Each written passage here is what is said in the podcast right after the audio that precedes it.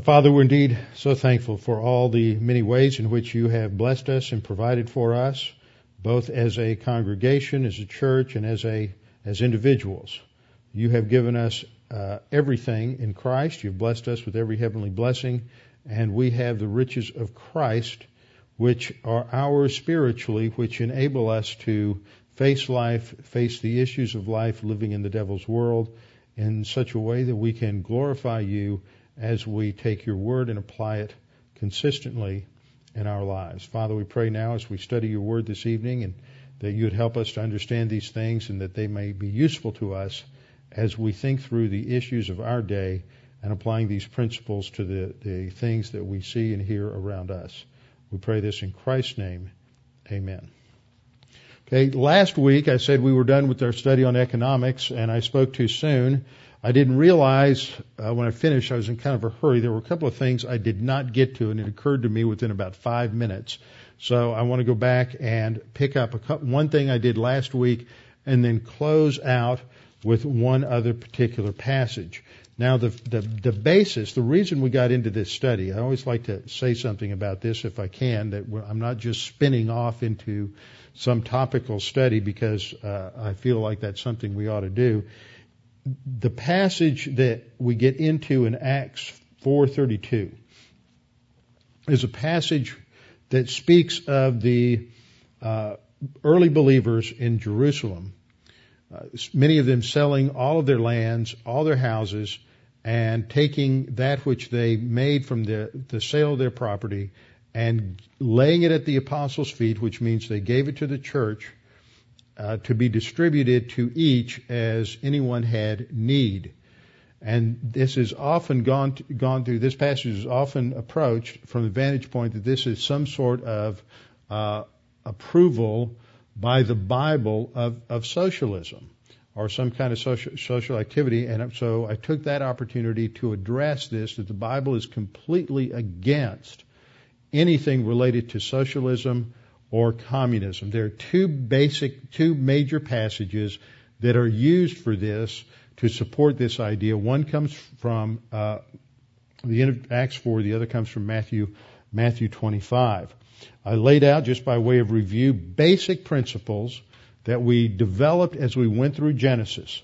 First of all, starting at about the 10 o'clock position, the emphasis on that first divine institution, personal responsibility and accountability. This is so crucial. All the way through scripture, it is the individual who has responsibility for taking care of those who are financially destitute, those who've gone through difficulty.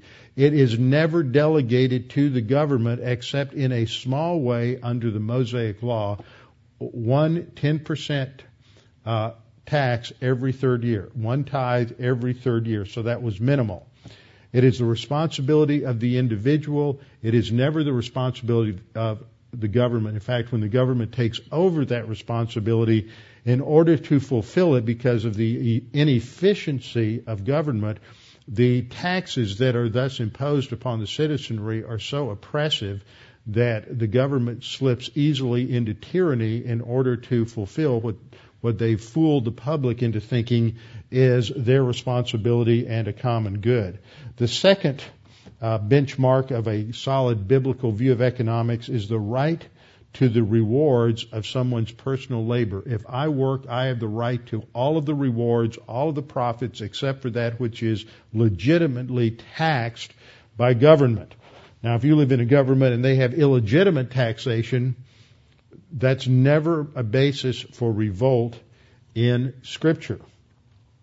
Because that was exactly what the Lord warned would take place when they received a human king. We went over that last time in 1 Samuel chapter 8, that when you get a king, this is what he's going to do. And basically the description was that you will, he will begin to oppress, oppress the people, but there's never a hint there that, well, if you get a king that does that, then you kick him out and you get another one uh, you're stuck with it. You make the decision to have that kind of government, and that is what you're going to get.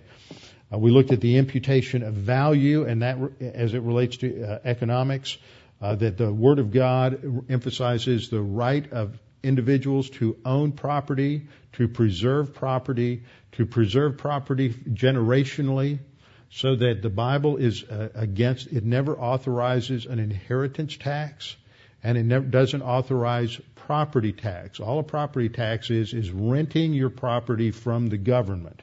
It, it means you really don't ultimately own your property. The government does. Uh, so both are unacceptable taxes under the righteous system of the Mosaic Law. Uh, the Bible supports the validity of wealth accumulation. In fact, it approves of that and endorses it in the Mosaic Law that as one generation goes, passes away, then they are to have accumulated wealth to pass on to the next generation. It, blessed is the uh, man who has an inheritance to pass on to his children's children. Uh, tithing, there one tithe. There were three different tithes in the Mosaic Law one tithe every third year uh, was taken. One of those three was taken every third year, and it was a limited safety net. The primary safety net is the last one, and that is personal individual compassion, the responsibility of the individual to take care of family and those others in need. It is not the responsibility of a national government or an international government to attempt to end poverty. Both the Old Testament Torah and the New Testament, when Jesus is just reiterating what the Torah said, affirm that because we live in a fallen world, poverty and the poor will always be with us. Now that's not a prescription. That is a description. God is not saying go out and make sure there are always poor people present. He's simply affirming the reality that because we live in a fallen world, there are always going to be the poor. And consequently, there are always going to be the rich. Because if you don't have uh, the wealthy, you do not have a comparison point to have the poor. But what's interesting is we have an institution uh, that has established itself on our borders up in New York that has set forth a goal. It is a plan that was set forth in 1995, I believe, as a 20 year plan called the Millennium Development Goals. And on the headline, on the banner at the top of their the web page at www.un slash millennium, you see that announcement that yes, indeed, we can end poverty by 2015. So I thought that y'all would enjoy seeing that, that um, this is the same institution, remember, that has claimed messianic credentials by putting uh, over the entryway to the United Nations a quote from uh, Isaiah chapter 2, uh, the, the well-known quote related to the uh, world or in, world peace when the Messiah comes to establish his kingdom that only at that time will we beat our swords, swords into plowshares and our spears into pruning hooks, and man will learn war no more. That only happens when Jesus Christ returns to the earth, when the Messiah returns and destroys the enemy of God, as depicted in the second Psalm. Psalm 2 is a picture of the kings of the earth gathering against uh, the Lord and his Messiah and they destroy, the Lord and His Messiah destroy these nations that are opposed to God. And then, and only then, according to the Old Testament, can there be world peace. Deuteronomy 15:11 says that the poor will never cease to be in the land, but the UN says we can end poverty. Who are you going to believe, the UN or God? Then Jesus reiterates what Matthew says when he says, uh, for, you, for you have the poor with you always, for you have the poor with you always, and whenever you wish, you may do them good, but me you do not have always. He's just reiterating the uh, principle that the poor will always be there. Once again, the UN says, nope, we can end poverty by 2015. So that's where your tax dollars go. Now there are, let me see, last time when I started, uh, made reference to this quote from Ron Sider. Ron Sider wrote a book in the late 70s called Rich, or early 80s rather, in Rich Christians in an Age of Hunger. He is one of two individuals who've been very influential at promoting a view of socialism among Christians. They're not the only ones, but they're some of the most prominent ones. In fact, uh, in the Jude series and in the Colossian series on Sunday mornings, sometime after the new year, as we go through some of the things, I've been doing some uh, reading and research, and I have just become enlightened as to the the breadth and the depth of socialist thinking among megachurch evangelical leaders in this country. This is this is what they they are firmly committed to as well, and yet that is not something that is that is very well known, and yet they believe they, they're right on board with this whole plan to end world hunger, end world poverty. It's not the mission of the church. It's not the mission of government biblically. God did not give that responsibility to either uh, either the church or or the or, or government. Now, this quote that I have here is a quote that is. I, I've heard our president recently use something similar to this. This is a very popular scenario from the mouth of a socialist because they, they basically have a hatred of the prosperity of America. And, and so they want to blame Americans. We're just a, a bunch of, of uh, greedy consumers and we we use up too much of the world's resources and the best thing that can happen is for us to get rid of all of our cars and all of our electricity and everything and and just live as if we we were we were Neanderthals. Uh, and Ron Sider has this same scenario in his introduction to his book. He states, the food crisis is only the visible tip of the iceberg. Back then, uh, everybody thought that within the next 10 years, we would hit uh, uh, a wall where we could no longer, the world could no longer produce enough food to feed everybody. I remember in a youth group presentation uh, at the church where I grew up, hearing a seminary student, uh, I think, give a talk to the teen group about how by 1976 there would be world hunger because we couldn't keep, this was about 10 years before that, uh, that we could not, uh, the world could not produce enough grain, rice, food, whatever, to sustain uh, the population. Trouble is, agricultural technology has developed along with the population, so we still feed have more than enough food to feed the population. The problem isn't enough food. The problem is government interference in a vast number of governments. You go to the, the nations that have great poverty, you will also discover tremendous government interference. And then when uh, the U.S. or the West or the UN says, sends food aid, what happens is we can't, unless it's a, a monster crisis, uh, no, the UN, the U.S., uh, Europe cannot send food aid directly to the people. It goes to the government. And then the socialist government, which by definition being a socialist government is highly inefficient and corrupt, uh, basically will oversee the, dis- the destruction of probably 60% of the food that is sent there, and the people still go, go hungry. Only the, the wealthy and the powerful in the country have access to that food. They'll resell it somewhere else for a profit or any a number of other things. And this happens over and over and over again. And the poor people in these impoverished nations uh, never get what is what is headed to them. But that is not Sider's point in this intro. He says most serious is the unjust. Keyword unjust. That is a value word, an ethics word. He, he's making a statement. He says there is not a righteous division of the earth's food and resources. Well, righteous mean according to some standard. So whose standard is he talking about here? Is he talking about God's standard? According to Ron, Ron Sider, God must be unjust because God's the ultimate sovereign who oversees the distribution of agricultural fertility. And so this must be God's fault. He's not saying that overtly, but that certainly is the subtext. He then says 30% of the world's population lives in uh, lives in the developed countries, but this minority of less than one third eats three quarters of the world's protein each year. So he said, you know, there's a protein problem.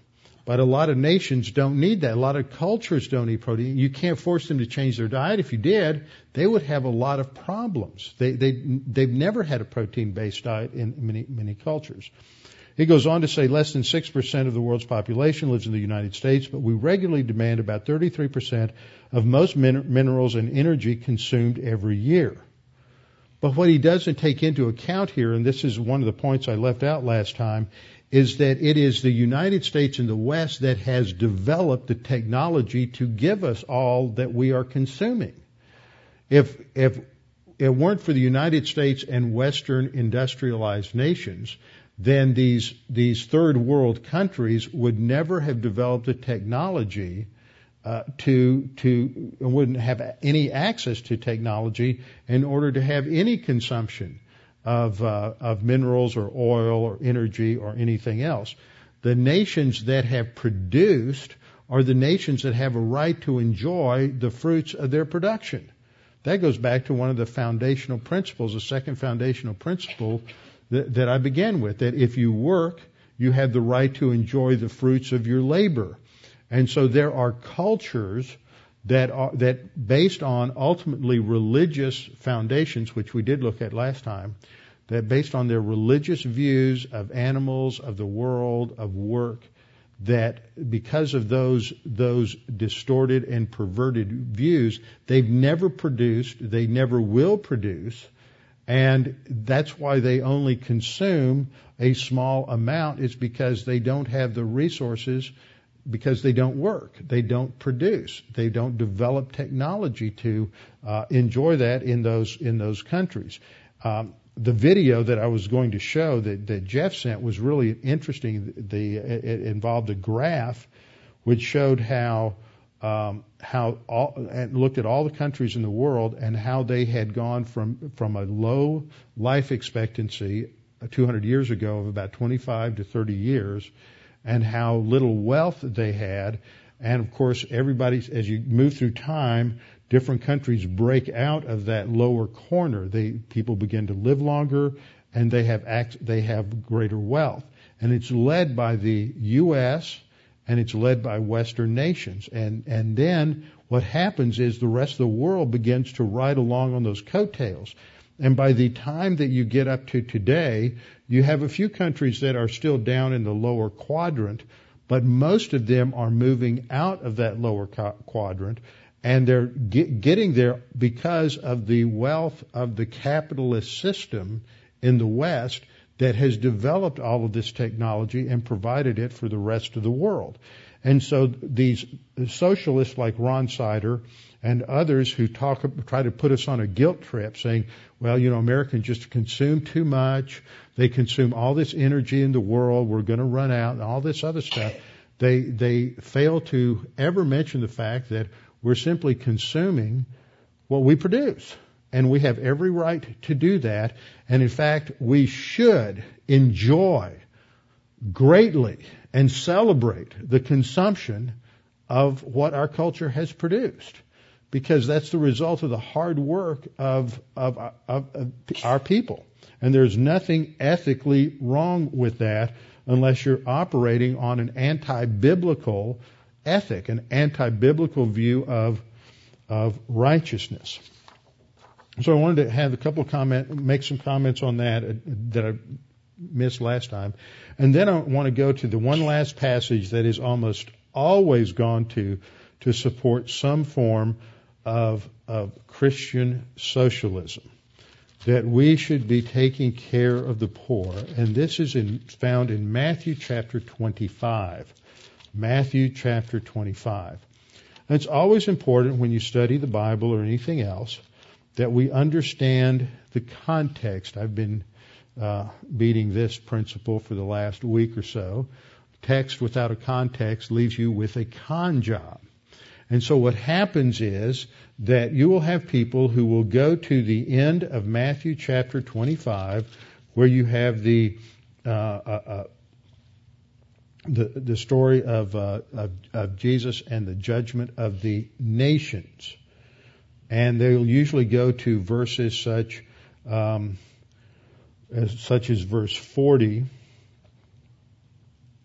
Let me back it up a little bit. Jesus says, uh, let's go to 34. Then the king will say to those on his right hand, Come, you blessed of my father, inherit the kingdom prepared for you from the foundation of the earth. For I was hungry. I'll usually start in verse 35. I was hungry and you gave me food. I was thirsty and you gave me drink. I was a stranger and you took me in. I was naked and you clothed me. I was sick and you visited me. I was in prison and you came to me. Then the righteous will answer and say, Well, Lord, when did we see you hungry and feed you, or thirsty and give you drink? And Jesus said, uh, says in verse uh, 40, he answers them and says, Surely I say to you, inasmuch as you did it to, to one of the least of these, my brethren, you did it to me. Then he will also say to those on the left hand, Depart from me, you cursed, into the everlasting fire prepared for the devil and his angels. I was, uh, for I was hungry. So the righteous are those who feed him. Now, the issue here is what is this all about? Is Jesus laying down a principle that we should be feeding the hungry and uh, giving drink to the thirsty and taking in all any stranger off the street, clothing the poor? Is that what this is talking about? Or is he talking about something else? Well, the most important thing is context, and the context for Matthew 25 actually begins in Matthew chapter 24. Matthew chapter 24, we find Jesus uh, having gone to the temple, leaving the temple, and his disciples come up to him and point out all the beautiful buildings and fantastic architecture uh, that that Herod has developed for the, the uh, rebuilding or, or, renovation of the temple at that time, and it was probably close to being the eighth wonder of the uh, ancient world. And Jesus says to them, You see all these things, and surely I say to you, not one stone will be left here upon another that shall not be thrown down. And he begins to, then they ask him the question, they say, Well, when will this happen? When's this going to be destroyed? And what will be the sign of your coming and the end of the age? And so they want to know what is going to happen prior to the coming of Christ. And so Matthew chapter 24 is answering that question. And it moves into chapter 25 because the parables that Jesus begins to tell, the parable of the fig tree in 24:32 to 35, uh, parable of the faithful and uh, wise servant in Matthew 24:45 to 51, the parable of the wise and foolish virgins in Matthew 25:1 to 13, the parable of the talents and Matthew 25, 14 to 26 all relate to the future kingdom. Um, all, uh, the Matthew 25, 1, the kingdom of heaven shall be likened to ten virgins. He's talking about that future kingdom. Matthew 25, 14, the kingdom of heaven is like a man traveling to a far country. And so it's, all of this is talking about something in the future. And then we come to Matthew 25:31, which is our immediate context, and the first verse to set this up says, "When the Son of Man comes in his glory, and all the holy angels with him, then he will sit on the throne of his glory." So this is when the Messiah, that term Son of Man, comes out of Daniel chapter 7 in the Old Testament, and it refers to the messianic uh, God man king who will come as a son of David to rule over Israel and their uh, magnificent future kingdom. He, and it says at that time there will be a judgment of the nations, and there's a lot of debate here whether the word that is translated nations refers to nations in or to Gentiles. It's a judgment, I believe, on the Gentiles, on individuals, not on national entities, but on the Gentiles, goyim, ethnoi in the Greek, goyim in the in the Hebrew. And all the nations, or all the Gentiles, will be gathered before him, and he will separate them from one another as a shepherd divides his sheep from the goats. So you have the sheep on the right hand, which only makes sense because Jesus is conservative, so he puts the sheep on the right and the goats on the left. And um, he says, um, then he's going to establish the basis for his judgment. Now, this judgment has to do with the, the Gentiles who survive the tribulation. This is not the end of time judgment at the great white throne judgment. This is not the Bema seat or the uh, the, the judgment seat of Christ, which takes place in relation to the church uh, after, immediately after the rapture.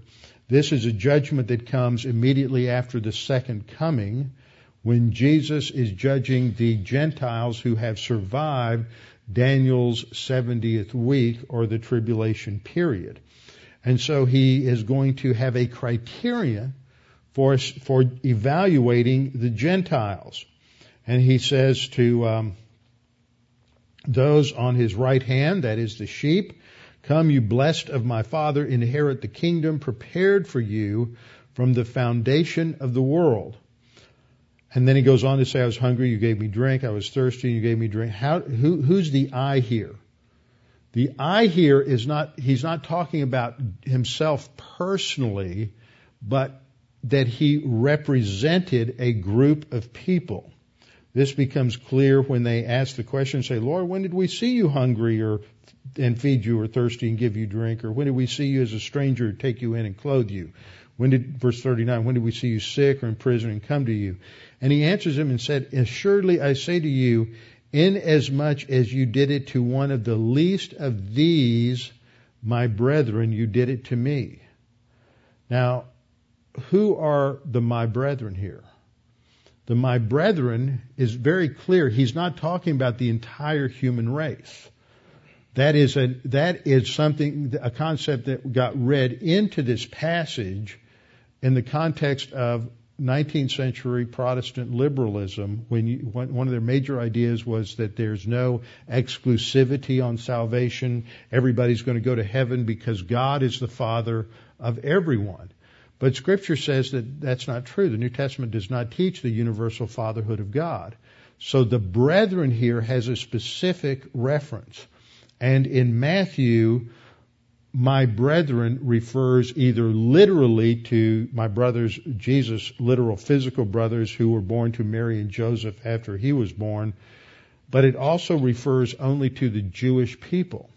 So my brethren here isn't talking about anybody. It is talking about how the Gentiles treated the Jewish people during the tribulation period when the Antichrist and Satan are trying to destroy the Jewish people so that God cannot fulfill his promises to the, the Jewish people. This is a source of, of a time of great anti-Semitism. And so what Jesus is saying is you're being evaluated at this judgment on the basis of whether you treated and dealt honorably with the Jewish people or not. Now, the only way that you would know that the Jewish people are still God's people is if you were a, a believer and you learned this from the Word of God. There's an assumption here that that, that only those who, who were blessing the Jews were those who were believers. Unbelievers would not do that. They would have no reason for it. And the anti-Semitism that becomes evident at the end of the tribulation uh, period is worldwide. Every nation will be against Israel and every person in every nation. Today we have very few nations who stand with Israel consistently. The United States is one of those nations. Why is it that the United States is historically supportive of the Jewish people? Uh, you may not realize this, but the, the, the United States from the colonial period has been pro the restoration of the Jewish people to Israel in the period just prior to the major influx of uh, uh, Puritans in the 1630s. In the 1630s, things had become so bad under under the uh, Tudor king, kings in uh, in England, not the Tudors, the Stuarts, under the Stuarts in England, that um, the Puritans were leaving by droves, something like uh, 30,000 or so uh, immigrated in that decade from England to the Boston colony. And it's at that time that, that in, in, as in the development of Puritan theology, they began to discover, really discover and began to understand the Old Testament. And the Puritans just became infatuated with the Jewish people and they understood that God had a future plan. See, for a period of almost of, of over a thousand years at that point, Western Christianity had been dominated by replacement theology. Once you have the shift that occurred in the third century, fourth century to, to an allegorical interpretation of Scripture, uh, led by a man named Origen, uh, and and then basically institutionalized by uh, Augustine by the by the fifth, early fifth century.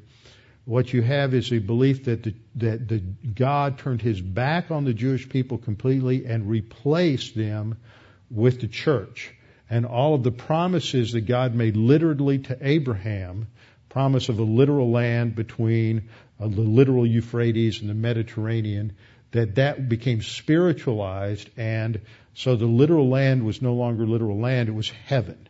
And so crossing the Jordan River uh, became spiritualized as dying and crossing over into the promised land, which would be uh, arriving in heaven. And you read about that. You hear this in spirituals. You hear this in, uh, you know, the swing low, sweet chariot type of spiritual. The chariot's taking us across the Jordan into heaven.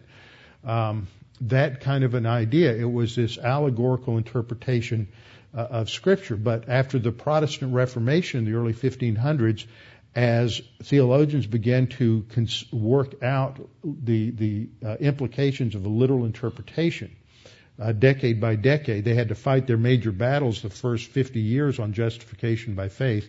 It took 100 years before they began to recover uh, a literal view of the millennium and a literal view of of, uh, of Israel. That Israel wasn't just a a spiritualized term for the church, but it li- still referred to genetic descendants of Abraham, Isaac, and Jacob. And to give you a, uh, an idea, that there was one um, there was one uh, uh, writer in England, one pastor who wrote a book in the late uh, 1590s, who was the first person we know of who wrote in print that there would be a restoration of the Jewish people to Israel, and there was still such a such a anti-Semitic feeling in England at the time because they're still dominated by this allegorical replacement theology that they burned him at the stake. His name was Thomas Brightman. And they burned him at the stake because he, he published that commentary. Now that's in about 1595. Within just 30 years, within 30 years from that time, the Puritans have have just radically changed because of the impact of of a literal interpretation of Scripture, and they're so, falling so much in love with the Jewish people. They're naming all of their children Jewish names, uh, Old Testament names, and they're they're they're identifying because of the oppression of the, the, the Jews in the Old Testament in Egypt and their oppression under the uh, Stuart kings. They're identifying with with uh, with that oppression, and they want to be free. So they they leave England and they go to Massachusetts, and what do they call it? It's the new new Zion. It's the new Israel, and we're going to be the new people of God. Uh, and they see they've still got problems with allegorical interpretation. They haven't gotten everything uh, cleaned up yet, but they are they're, many of them were premillennial, like the Mather dynasty, uh, Increase Mather, Richard Mather, Cotton Mather were premillennial, and they, in their writings, affirmed that God was going to restore the Jewish people to their historic national homeland. Now, they believed it would occur uh, before before uh, Jesus came back. They clearly believed that. They were premillennial. And that laid a foundation within the history of the United States so that that in the colonial period, because of that influence coming out of England, that even though there was a very small uh, number of Jews in uh, the colonies, it was open to freely open to Jewish uh, immigration. Now, England, back at the time of uh, Richard I, at the end of the 12th century, had, um, or was it under John? I think it was under John. Had what? Edward. That's right, Edward I. Thank you uh, Edward I had, had kicked the Jews out of England, had just completely removed them, and it was illegal for Jews to be in England. And so from the time of Edward I until um, the time of Cromwell, Oliver Cromwell signed a document which made it legal once again for Jews to return to England. And this was in the 1650s. And, and, and as a result of the influence of this, of Puritan theology. That may be the primary reason in God's plan that He allowed for the regicide of Charles I and the ascendancy of the Puritans is simply so that the uh, Jewish people would be welcomed back into uh, into England. And this was a, a fascinating uh, story because it involved two separate groups of people, as as the whole history of Zionism does. It involved two separate groups of people. On the one hand, you had a Jewish rabbi who finally got a um, uh, who finally had a council with the uh, with with uh, uh, Cromwell, and he came to him, and his rationale was that according to the Old Testament, God wouldn't restore the Jews to their native land because he's going to bring them back from all the lands of the earth. Well, there aren't any Jews in England, so if you want the Jews to be restored to their native land, you have to let them into England and then and they will be in all of the lands of the world. So even among a Jewish with a Jewish rabbi, you had this eschatological hope that the Messiah would only come if the Jews can get scattered to all the lands. So you better let them back into England so the Messiah can come. Well, the Christians, there was a brother and sister by the last name of Cartwright, and they had a a similar view and their view, they recognize the same thing, and so they're writing letters from uh, Amsterdam. They were like the, the the the pilgrims, the separatist pilgrims who had left England, were living in Holland, and they were writing letters to Cromwell with the same kind of rationale that that the Bible teaches that Jesus won't return until the uh, until the, the Jews are um, are restored from all the lands of the earth. You won't let, there aren't any Jews in England, so you better let them in because Jesus can't come back until the Jews complete this scattering to all the lands of the earth. And so there's, in, in American history, there is this, it was called British Restorationism at that time, and this dominated uh, um, uh, and was a prominent view in, in, the colonies and the founding of this of this country. There's a um, there's a book that probably none of you will, will read or wade your way through. I've read, I've, I haven't waded my way through the whole thing, and it is called something along the line Power, Fantasy, Faith, Power, and Fantasy by Michael Oren, who is uh, an American from New Jersey, brilliant, educated PhD, I believe, from Columbia, or he taught there, and he is currently the Israeli ambassador to the U.S. And it's about a 500, 600 page book uh, tracing the history of the involvement and role of of the uh, uh, of the United States in the Middle East from 1776 to the present, and he just has fantastic information uh, in there about the uh, positive view of the United States towards uh, the Jewish people and their restoration to their national homeland all through our history. And it is because of that that we're different from Europe and all the other places. Why is Europe not pro-Israel? Because their whole theology is grounded in in, uh, in Germany in Lutheranism, which was replacement theology, in uh, Holland and other areas in Reformed theology. It was replacement, a form of replacement theology. In France, in Spain, in Italy, it was uh, Roman Catholicism, which is replacement theology. So they had this this replacement theology is really the the seed bed uh, wherein uh, anti-Semitism can develop. And so historically, the United States has always supported a return of the Jews to their historic national homeland because that's what the Bible teaches. And anyone who doesn't uh, support that, we have one candidate for president running right now who does not believe Israel has the right to exist, which ignores a lot of international law, uh, ignores a tremendous amount of history, and is really a backdoor anti-Semitism because if Israel doesn't have a home base that is safe, Y'all remember playing tag when you were a kid? There was always some place you could go that you were you were safe. If you touch it, you're you're free, you're okay. If the Jewish people do not have Israel to go to, they have no safe home base, and it is a tacit approval of, of a second Holocaust. I don't care how you try to pretty it up. You can put lipstick on a pig, but it's still a pig. And you can't pretty this up. It is anti-Semitic. It may be a backdoor soft anti, passive anti-Semitism, but it is anti-Semitism. Uh, people today who are ignorant of the scholarly literature on the subject want to argue and fight on this issue that anti-Israel isn't anti-Semitism. But if you believe that being anti-Israel isn't anti-Semitism, then I have a bridge in Brooklyn I'll be glad to sell you for about $20 billion. Because you're a fool, you're historically ignorant, and you're international, and you're ignorant of international law. And yet we have politicians in this country who are running for president who believe this. And this is just absolutely absurd.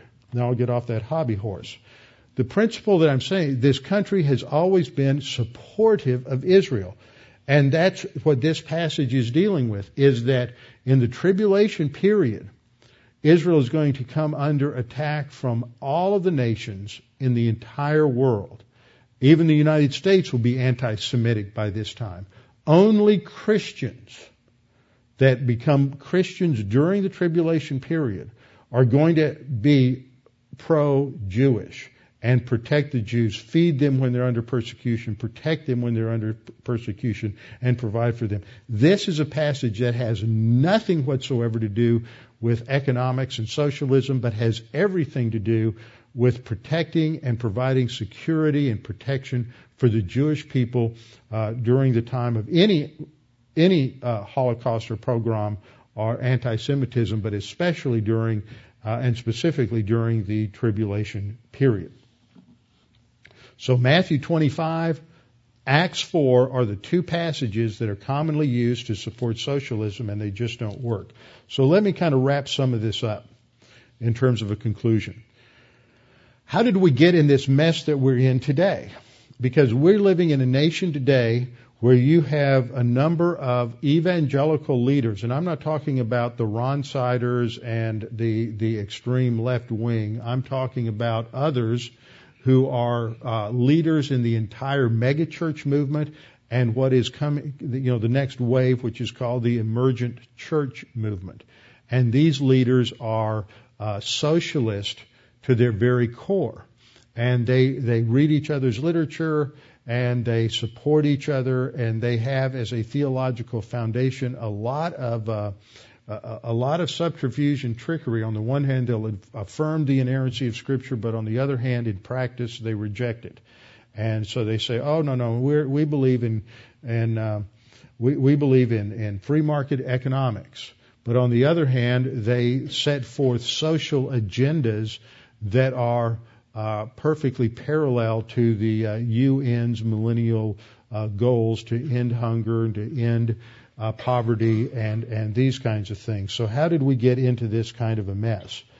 Well, we got into this kind of a mess because of things that happened uh, historically, starting in the late 17, 1700s and, and, and even earlier.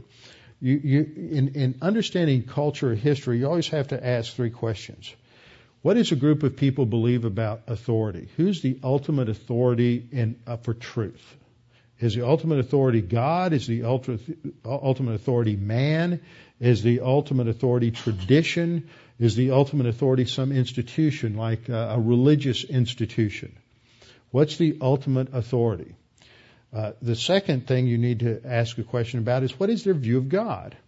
Do they have a small God who really just sort of sits out there and doesn't do a whole lot and basically uh, human beings run the show, his creatures run the show?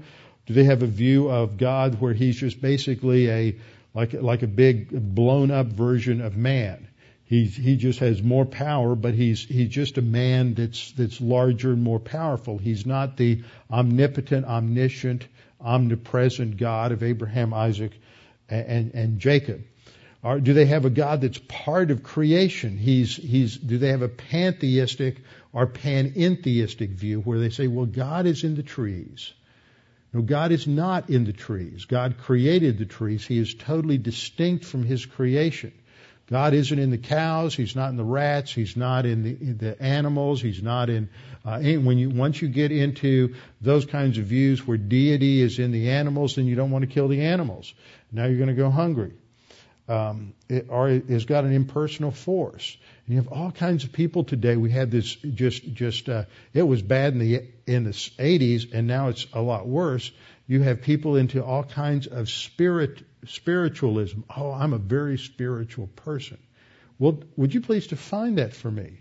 Well, I just believe that that there's this this this unknown God that's out there, and His energy and life force just goes in and through all of us. I said, so basically, you're like uh, Obi Wan Kenobi. You know, the force is in us and through us and holds everything together, and and uh, you're you're just another pantheist. You're you're living in a Star Wars world and not in this world. Uh, because that's the view they have of God. He's in us. He's part of all of us. He binds us together.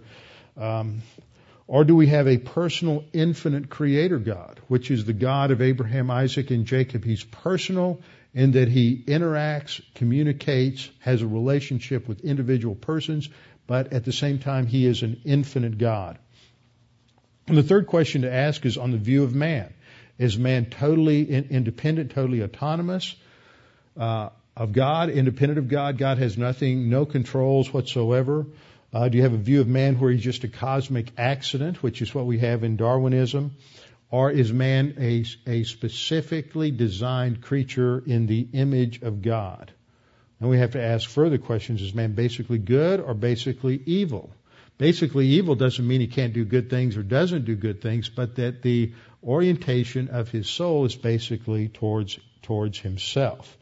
And so we have to look at these things. Now what happened historically was that as Western civilization moved out of the Protestant Reformation, which was from 1517 to about 1650, you then went into another period called the Enlightenment. And in the Enlightenment, uh, the the uh, the intellectuals in the Western world rejected the Bible as a source of authority. Part of the problem was that before that, in the what they called the Dark Ages, out of their arrogance, they were enlightened, but those people who lived before were dark and they were not enlightened. Is that they they had they confused the Roman Catholic Church. The Roman Catholic Church basically said, "What we teach is the Bible," but that wasn't what they were teaching. The Roman Catholic Church taught had taken a lot of things in the Bible and had mixed it with Platonism and later Aristotelian, uh, Aristotelian, Aristotelianism and later uh, nominalism. And so what was taught as absolute dogma, theological dogma by the Roman Catholic Church, wasn't was stuff that wasn't even in the, in the Bible. It was a result of tradition. So the authority, going back to our, our chart there, was not God's word, the Bible. It was their tradition. And so you didn't go back to the Bible. The Protestant Reformation uses sort of a battle cry, sola scriptura, the scripture alone, not the scripture plus tradition, the scripture plus an institution or anything of, um, of that nature. And so the Enlightenment period put an emphasis on human reason apart from God. We're going to be able to ascertain all truth without God telling us anything because ultimately they, they were beginning to reject the idea that there was a God that was really there. So God was getting, for them, God was getting smaller until he just became an impersonal force by the time you get, and, and then nothing by the time you get into the late 19th century. At the same time, their view of man is getting larger and larger. Man is more capable until you get into the late 19th century. Man is the definer of, of, of all truth. And so what happened as a as you go through to the end of the Enlightenment period, which goes from about 1750, I mean 1650 to about 1790, 1800, um, you have many. There, there are different forms of the Enlightenment. There's a radical Enlightenment in France. There's the Enlightenment in Britain. But you had one form of the Enlightenment in Scotland that was called Scottish Common Sense Reality and one of the and, and it was heavily influenced by biblical truth. It was more biblical than it was uh, rationalistic. And one of the great lights of the Scottish common sense enlightenment was a man named Adam Smith who wrote a classic economic book that changed uh, changed the West, Western civilization called The Wealth of the Nations, and that was published in 1776. Hmm, just a coincidence, right? And uh, so that changes changes the West, but but by that time the Enlightenment is already beginning to get rejected by a lot of intellectuals, and they're shifting from the tight reason and logic of the Enlightenment, which in many cases was bad, and but because they they've rejected God, the only thing they have to go to once you reject reason is what? Emotion. And so you had the rise of romanticism if you want to understand the difference between Romanticism and the Enlightenment, listen to uh, listen to some symphonies written like listen to like Mozart versus Beethoven, and you'll you'll hear some of the some of the difference. Beethoven's extremely emotional, so there's a shift to emotion and subjectivism, and to forms of mysticism and idealism. Mysticism always it goes sort of hand in hand with idealism. You have Hegel comes along and sets forth his philosophy in the early 1800s, and this shapes thinking in in England, and it it shapes the background for Marx, for Darwin, for Her, Herbert Spencer, who's the sort of the father of uh, uh, sociology, uh, for for Freud, and for economic thinking. And the, now you've completely slipped your anchor from the historic roots of Christianity and you're just free floating. And so Marx's ideas began to penetrate uh, the West so that by the early 20th century, you have the rise of what is called modern progressivism, otherwise known as liberalism. Liberalism originally was the idea of being liberated from restrictive authority of the, of, of, the church or tyranny. But by the early 20th century, this word changes its meaning so that liberalism becomes progressivism. And the idea of progressivism is that, looking at the third category, man is totally autonomous. He's basically good, which means he can create a utopic or perfect society. And man just has to do it. He can do that only under the guidance uh, of an elite uh, of an elite few. My question is, who gives them the right to determine uh, what's right, what's wrong, what's enough money, what's not enough money, things of that uh, uh of that nature. And so, by the time you get into the middle 20th century, uh, or still late middle 20th century, the 30s with the Depression, you have uh, progressivism that really got a toehold first with uh, Theodore Roosevelt, later with uh, with Wood, Woodrow Wilson, and then with uh, Franklin Roosevelt and the New Deal. These ideas began to be accepted more and more uh, by the population in the West. And these include ideas such as when there are basic problems, social problems, it's not the, the private sector's responsibility to solve them, it's the public sector's responsibility to solve them. It's government's responsibility to solve them. And so there's a shift away from the value of the individual and his responsibility to the corporate solution the corporate solution in terms of government, the corporate solution in terms of, of institutions. And so if we're going to have a perfect, peaceful earth and a utopia, this is only going to come in if government does it. And so you have the rise first in in uh, in Europe, because Europe always preceded the U.S., but now uh, we want to be like Europe. We want to have an economy like Europe. We want to have a health system like Europe. And and what made the United States distinct from Europe was the emphasis on the individual individual responsibility, individual potential. You're either going to emphasize the individual's right to shape his life, or you're going to emphasize uh, the security which is provided by uh, by the by the government. You're either going to have true freedom, which is going to be a freedom of opportunity, or you're going to have a, a, a freedom that is really a pseudo freedom that that is trying to guarantee equal results. You're either going to have equal opportunity or equal results. You cannot have both. And when you move towards equal results so that everybody has the same thing, what you've done is you've destroyed personal individual responsibility, personal individual freedom. You have completely violated all of the initial principles that are laid down in the Word of God for a society, and the result is going to be eventually all this is going to collapse. And when this collapses, the, that generation that's around is those who survive are only going to be those whose mind is fortified by the principles of the, of the Word of God. Because God has given us the only solution, and that's in His Word. It's not through politics. It's not through whoever is going to be elected next time or not elected next time.